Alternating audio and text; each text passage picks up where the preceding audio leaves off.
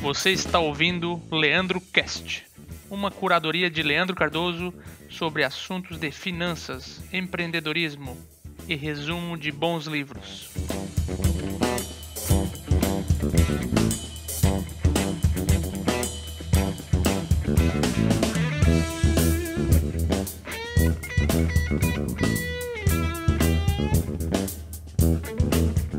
Iniciando mais um Leandro Cast.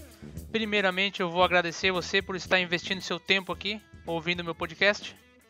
É, e o assunto de hoje é o seguinte: 95% das empresas não conhecem seu concorrente. E eu vou mostrar isso para você, eu vou provar isso no podcast de hoje.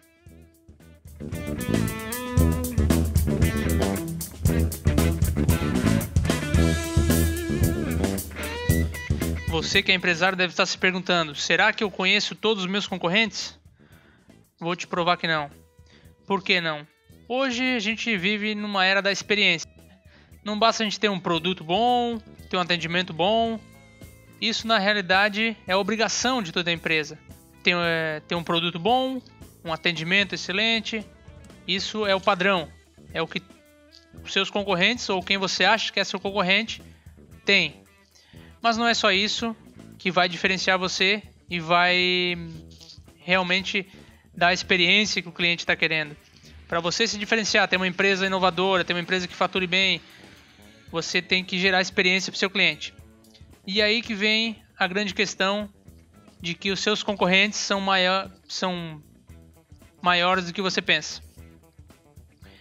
Eu posso dizer, dizer que a Apple, a Google, a Amazon, é, enfim, outras grandes empresas que geram uma experiência gigantesca para o seu cliente, também é seu concorrente.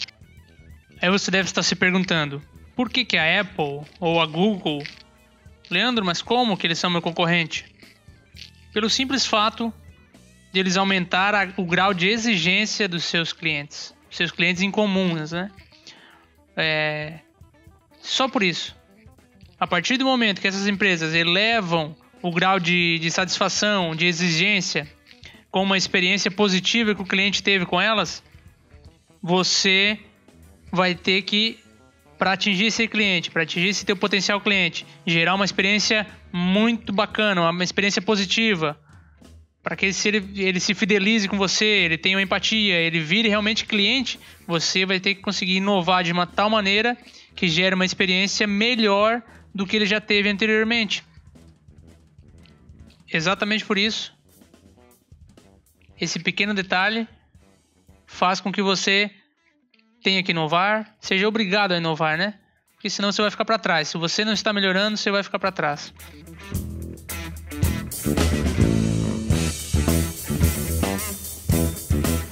Agora vamos entrar na prática. Como realmente colocar a minha empresa essa cultura, colocar na minha empresa essa cultura de experiência. Eu quero gerar experiência para o meu cliente. Como eu vou fazer isso? Vamos olhar um pouquinho para as grandes empresas ver como elas fazem, né? A Apple, por exemplo, em muitos dos seus, seus grandes lançamentos e publicidades, ela nem mostra o produto. A Nike também, algumas propagandas, nem mostra o produto. Ela mostra algo mais, ela mostra uma comunidade, a Nike mostra os atletas. As pessoas veem aquele atleta, elas querem ser aquela pessoa, elas se sentem aquela pessoa apenas para consumir os produtos da marca. A Apple também, ela colocava é, disruptura, ela colocava coisas novas, você está fazendo parte de um grupo novo, inovador, mas ela muitas vezes não colocava o produto em si. Então ela pegava um aspecto mais holístico, ela pegava um aspecto hum, hum, nada relacionado ao produto em si, mas como a, a, a pessoa poderia se sentir com aquele produto. É, na Disney, por exemplo. Eu nunca fui na Disney, mas tenho certeza que alguém que já foi lá, ele não vai ficar lembrando dos brinquedos, como é que era lá, mas sim da experiência que ele teve lá, dos dias que ele ficou lá, como foi legal, como foi legal estar com o filho, com a esposa, sei lá, com, com alguém que ele teve lá. Ele vai lembrar dessa experiência como um todo, né? Leandro, mas como que eu vou trazer isso para minha empresa que é pequenininha, eu tenho um comércio, também tem exemplos aqui que eu vou citar para vocês de empresas menores que também trazem essa experiência. Claro que não é fácil, trazer uma experiência é, um, é algo difícil, é inovador, você tem que quebrar a cabeça muitas vezes. Mas tem exemplos de restaurante, tem restaurante temático, que ele traz lá um evento, um teatro, um stand-up, algo que gere a experiência do cliente, que gera uma experiência bacana para o cliente. Ou então com um show no restaurante. Tem pizzarias, restaurantes, tem, tem uma pizzaria que eu conheço que também ela, os garçons servem as pizzas fantasiados de super-herói. Isso é uma experiência incrível para normalmente para as crianças, né? Então, qual é o intuito desse restaurante? Trazer a família para jantar lá e com todos os garçons fantasiados, a experiência que gera para as crianças é fantástica, né? Também já sei de casos de posto de gasolina que os frentistas trabalham, os frentistas trabalham fantasiados de super-herói também pô, é uma inovação bacana e com certeza as crianças ficam pedindo pro pai passar lá para abastecer naquele posto que tem os super-heróis. Então são dicas de como tornar é, a ida de seu cliente no seu estabelecimento memorável, fazer lembranças, fa é, criar produtos, criar pratos diferentes, até com produtos dá para criar alguma coisa, criar algum, alguma coisa diferente que o cliente tenha vontade de postar na rede social aquilo ali. E, e isso já vai gerar um marketing instantâneo, gratuito, por indicação, muito bom também, barato e de grande resultado, porque a indicação direta vale muito para qualquer comércio, enfim, qualquer empresa que tem indicação direta vale muito. Independente da, do quão grande ela seja, indicação vale muito, muito, muito. É, a é, um, é um gatilho de prova social, né? Se a pessoa tá, tá comprando lá e ela indicou é porque é bom. confia mais nisso.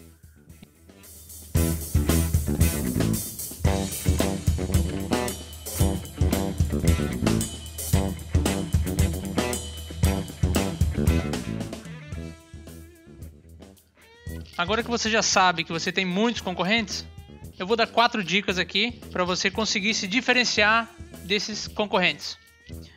A primeira dica é o seguinte: dê valor ao seu cliente. O que eu quero dizer quando eu digo dar valor ao seu cliente? Dê atenção para ele e também, muito importante, mostrar para todos os seus funcionários que a cultura da sua empresa está mudando e que a pessoa que mais tem valor no seu negócio é o seu cliente entenda ele. É, tenta ler o que ele está dizendo, pergunte, é, tem informações dele.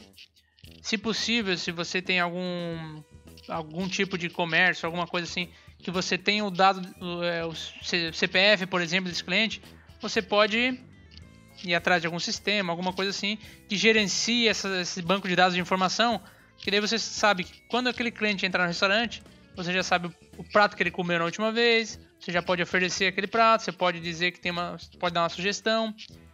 Dar valor ao seu cliente é realmente entender o que ele mais gosta, o que ele mais pede, o que ele mais consome, e assim você vai gerar uma experiência melhor ainda do que a última vez que ele teve ali. Segundo ponto, também muito importante, é, todos eles aqui eu acho que é muito importante, atenção nos pequenos detalhes. Por que atenção nos pequenos detalhes? Porque algo que para você não parece significante, para outras pessoas podem ter grande significado. Então, às vezes uma mesa fora do lugar para você não parece nada, um lustre fora do lugar, uma sujeirinha no chão, ou enfim, qualquer pequeno detalhe da sua empresa faz diferença.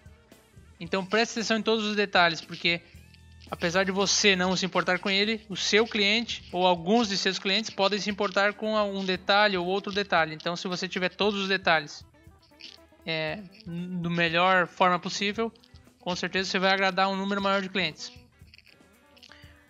É, terceiro ponto: inovação. Sempre inove em alguma coisa. Não mude toda a experiência. Se você tem uma experiência que já é bacana com seu cliente e tal, Inove em 5%, faça 5% do que você faz de novidade, algo diferente. E assim você. Ou 10%, para não ter risco de frustrar com a, com a situação anterior. E você tem que medir essas. Ah, eu, eu mudei isso aqui, agora eu tenho que medir, ver se isso que eu mudei deu resultado ou não. Porque se você não medir, não tem como melhorar, né? Já tem uma frase do, do Peter Druck, Peter Druck, é, um famoso escritor sobre administração, né? Um gênio. E ele é, dizia mais ou menos assim: se você não consegue medir, você não consegue melhorar. Então, inove em 5 ou 10% da sua, da sua experiência que você gera para o cliente hoje. Meça isso, vê se realmente houve uma melhora ou não.